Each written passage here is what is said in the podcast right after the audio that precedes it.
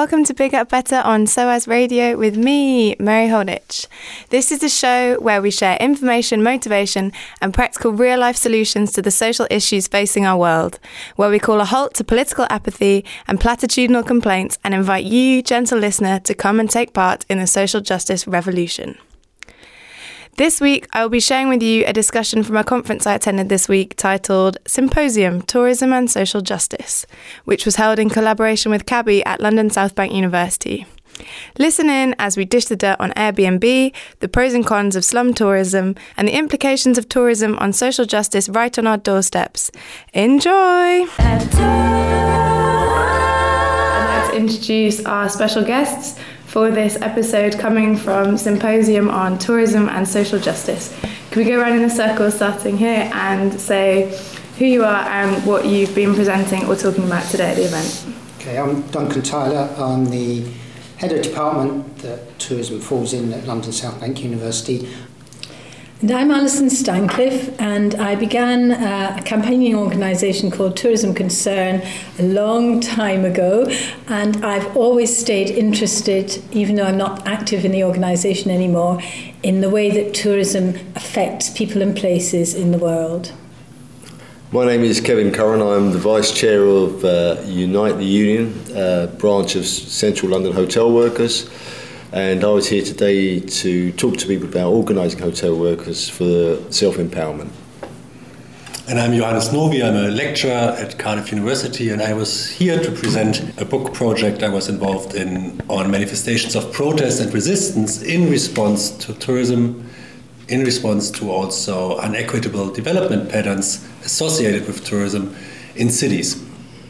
My name is Fabian Frenzel. I'm a lecturer at the University of Leicester and I uh, presented today on slum tourism, a research theme of mine. I was also recently published a book on, and it is about the question well, what is in it? Slum tourism, quite controversial on the one hand, but I was sort of given a different spin to it and saying maybe, maybe there's some real potential in there in terms of social justice. Okay, so I'd like to kick off with a simple and complex question. Why is tourism important and why is conscious tourism important? Well, it's important because nowadays tourism isn't a luxury anymore for the majority of people in this country. It doesn't mean that everyone can go on a holiday, but it does mean that the majority of people do, and they often travel much further away than their own home. So they're going into somewhere different, and that has all sorts of impacts about it. And uh, that's what I feel we need to be much more aware of in this world. It's a large area of economic activity and it impacts upon people both as uh, travellers and tourists and people who work in the industry. So it throws up a whole lot of issues uh, sustainability, uh, environmental sustainability, economic sustainability, and social justice issues, like any sector of the economy. Do you, have anything to add?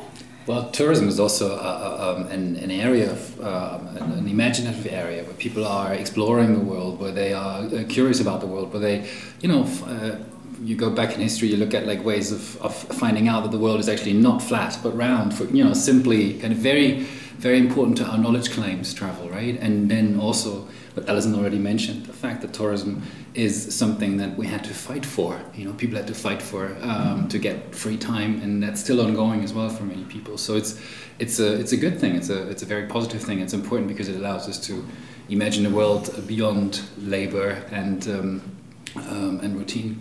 Maybe Duncan and Alison, you could go into the details more of some of the um, negative impacts that unconscious tourism has on destinations.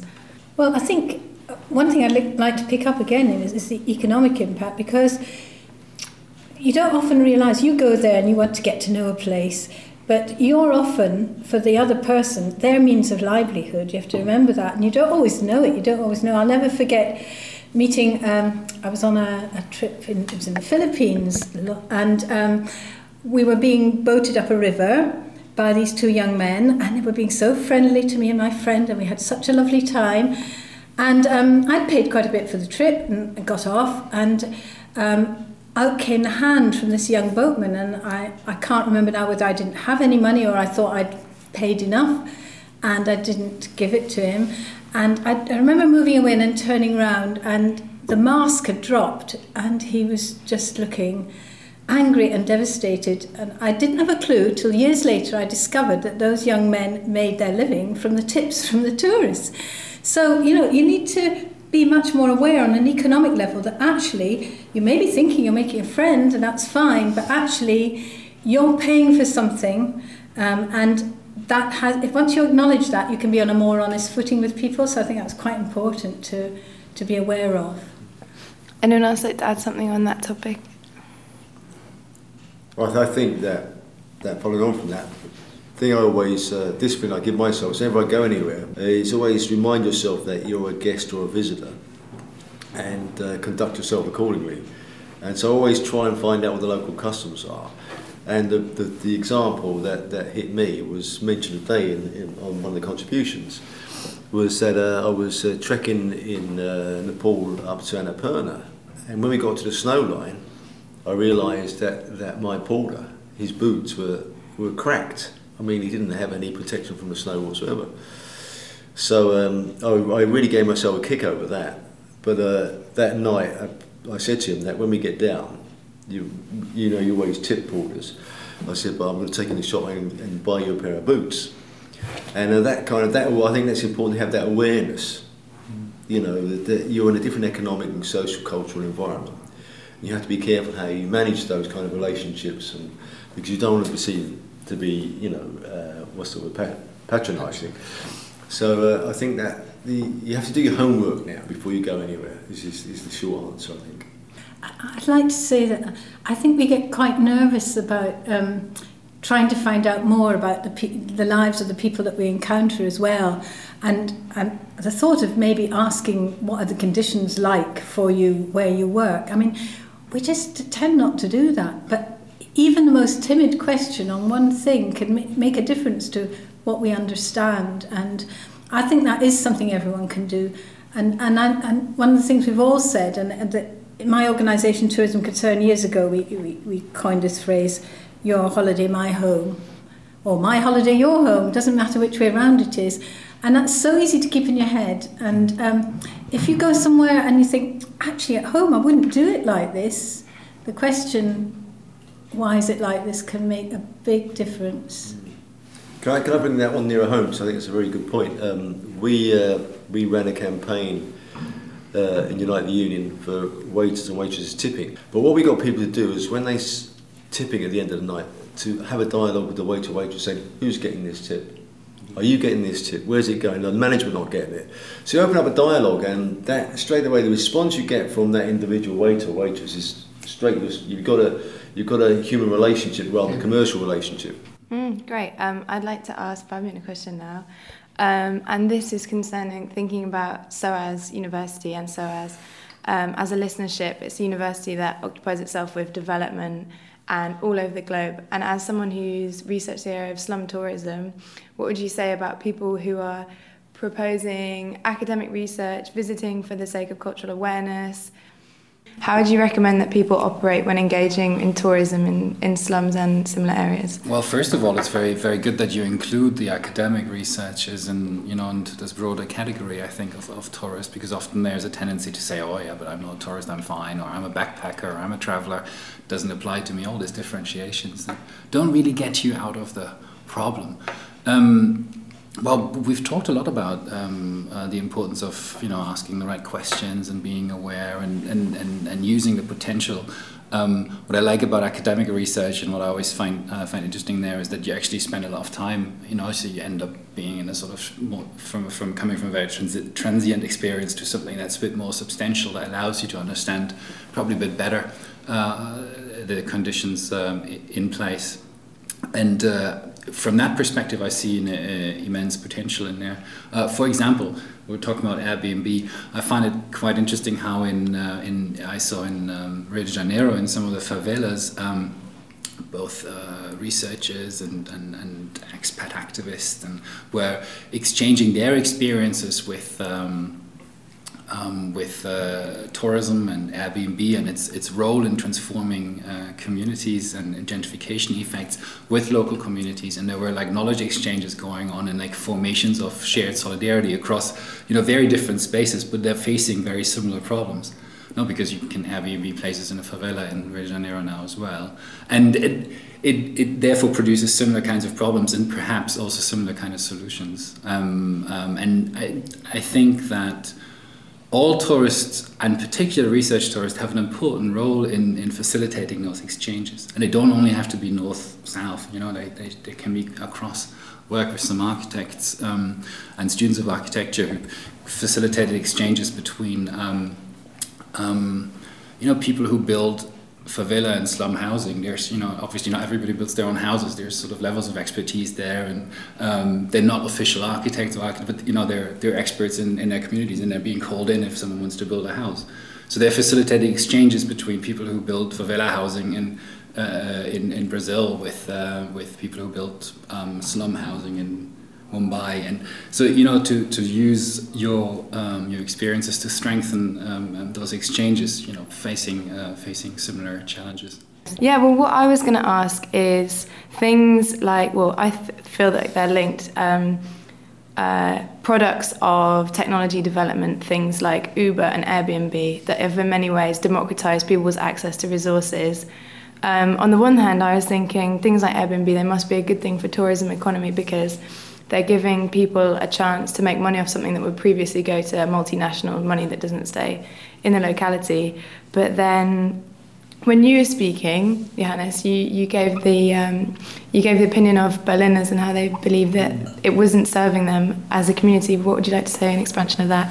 Well, a lot of things. Uh, first, when it comes to who's profiting, mm. um, you're right. Certainly, some some many people now uh, rent out their uh, an apartment or, or, a room and make some money with it. But the biggest profiteer, the biggest beneficiary, is of course Airbnb itself. I mean, it's quite an astounding story. If I'm not mistaken, the company is now valued higher than the biggest hotel brand or hotel company. There are a lot of people affected, impacted by this uh, trend towards um, vacation rentals, by this proliferation of vacation rentals that don't see any benefit of it. These being, for instance, uh, neighbors of um, flats that are rented out uh, to tourists. And there's a huge argument to be made, uh, of course, that the proliferation of vacation rentals, which is staggering. I mean, we're talking about uh, numbers in the tens, tens of thousands in, in, in certain places like uh, Berlin, Paris.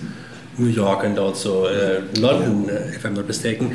Um, this trend has repercussions for housing markets. Mm that um, are um, that still require more research to, to really um, uh, to be to be uh, clearly uh, evident or confirmed, but that, that, that, there is an impact is, is straightforward and clear, um, and this is worthy to be problematized to be sure.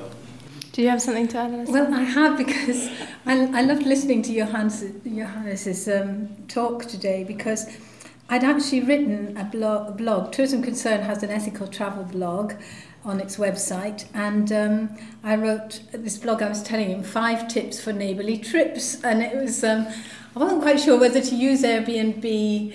It's not the only, obviously, the sole um, company doing this kind of thing. Um, and there are there are ways you can you can do it more ethically mm. than not. I think. And um, so I, I recommend you all to look at the Tourism Concern website and my blog. I'll, I'll put it in the good. show notes and people can find it. I think there's a, a thing with Airbnb of unintended consequences. It didn't it didn't start out to have you know, be this huge big dominant thing that that impacted on blocks of flats and the residents of them. But I think it is beholden on the companies to sit back and say, we didn't intend that to happen. What can we do about it? And Airbnb is not good at that. It's actually just gone on, on and, and tried to take on New York City Council, the right. courts. Mm. Well, no matter whether uh, the outcomes or consequences on purpose or not, they are to a large extent arguably not on purpose. Uh, what uh, Airbnb uh, purposefully does is invest a lot of money into lobbying to prevent cities from taking action. Exactly. Yeah. Um, to put um, this development trend on a perhaps more acceptable uh, path. And this is not to say that I object to the idea of the sharing economy as such. Mm. I, do, I, do, believe it is a, something that um, it's a development trend that produces um, both positive and negative effects, and that uh, produces uh, winners and losers, and that we just need to get our heads around politically. It, it requires some form of regulation um, to be sure. And luckily, um, more and more um, local councils and cities, etc., etc., have also come to uh, accept that. Mm. Um, I've got one more topic of discussion, and then I'll ask everyone for their recommendations of action. So, one thing I was wondering, maybe people haven't taken research on it, but things like WWOOFing and workaway, volunteering in exchange for bed and board, and how that's considered in social justice and tourism, if anyone has any views on that. Alison? well, I, I, I find it. I travelled when I was um, uh, when I was a student and um, and in my twenties. I, I wanted to put something back into the community, and I think that's a very important thing to hold on to. It's it's one of the best things you can do, but you have to also always remember that you are still actually coming into someone else's home, and that uh, particularly if you go uh, even on a WWOOFing holiday, which is more of an exchange than maybe a lot of many of the, the um, volunteerism things that are around us now, that you're um, you, you're not aware actually of the wider context in which you're you're offering yourself to to work. Um, so anywhere where you can you can find information about again it comes back to information doesn't it just being a bit more aware all the time of what of what is going on within the uh, opposite side of you. You're going somewhere. What's happening in the place you're going to and the people you're going into? Um, that, that will help. And there are plenty places around now, and I, I hate to mention tourism concern again, but I will. But um, there's actually, again, loads about that whole subject because, and uh, you have a whole spectrum from the exchange of the kind of WWOOF idea of I give my time and you give me bed and board to what is now mostly you pay for your volunteer experience. And sometimes that's a really good thing and sometimes it's a bad deal. So you need to go into it very open-eyed. I'm sure people can find more information about that at Tourism um, Okay, so now I'm going to ask you if you have recommendations of easy action that our listeners can take in being more conscious tourists, be it in the destinations or in the City of London where we live and study and work. Um, shall I start with Fabian? Yeah, I mean this this idea of like taking the, the concerns about tourism home, I find really interesting today. I, I, I take this away to kind of address these issues as issues that are not often not that far away from home to get a bit more of an understanding around those. You know, like there's a lot of injustice going on very close to home and you know, maybe before, like picking up on Alison's point, before you pay a lot of money to go on a volunteering uh, holiday in, uh, in in Kenya, you might, you know, just want to volunteer with uh, Kevin and, you know, work a little bit on organising hotel workers in uh, in London. Well, I can only second that, and then and also can only second what Alison said earlier and others. Um, I think it's one thing everyone can do is educate yourself. Make sure that you are an educated an ethical traveler. You have you. There are always difficult choices, and there are, there you often, as a traveler, run into dilemmas that are very hard to prevent. But you can you can make a difference if you inform yourself, if you try at least. And along with it, another recommendation for me now as an urbanist is what I would appreciate on part of the consumer is if they would really be more vocal uh, when it comes to um, engaging with the industry side, but also policymakers, and challenge the still prevailing idea, idea that most consumers, most tourists just don't care. I think these things can make at least some difference. Thanks. Uh, Kevin? Well, first to recognise that the hospitality industry is in their neighbourhood, so restaurant, pub, local hotel, travel lodge, whatever. But also when you, when you yourself become a traveller, tourist, to engage with the people around you, talk to them, talk to the room cleaner, talk to the bar staff, talk to the restaurant staff, talk to all the people who engage with you in the tourist industry. Alison?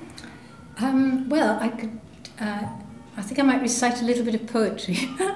this was. Um, it's part of a poem that was written by um, uh, an Indonesian, and it's um, look behind the curtain, tourist, and see what I can see. You're living an illusion. I live reality, and that doesn't necessarily mean that the reality they're living is really bad, but it's an invitation to share and to, to keep your eyes open. Um, and what would you like to add, Well, Duncan, finally? What would I add? I don't know if I'll add, add, add a lot, but I would, out of the comments that we've all made, is that you get yourself informed, you engage and you challenge. In London, we've just got a czar for the nighttime economy.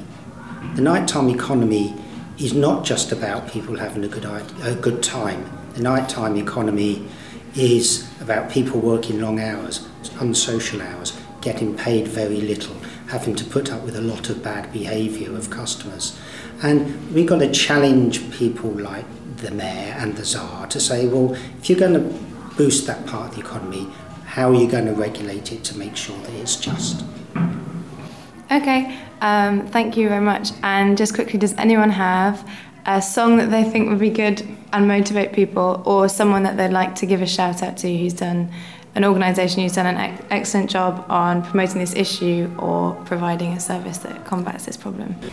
I, I, there's so many people I could think of. Um, I think I'd like to pay tribute to the woman that ran Tourism Concern for many years. She's called Tricia Barnett, and um, she now runs a new organisation called Equality in Tourism, which is championing the role of women in tourism from the lowest to the highest elements. And she's never given up the fight to, to bring social justice into the debate.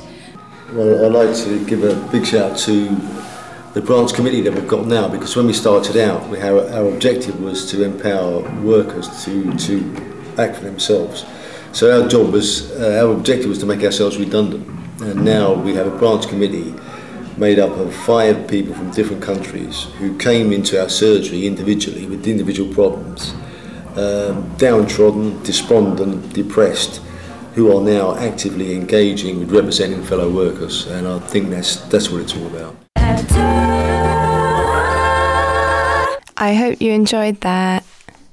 Let me again thank our panelists, and for more big ups, you can check out the show notes. You've been listening to Big Up Better with Mary Holditch on SOAS Radio. Thanks for listening. Bye bye.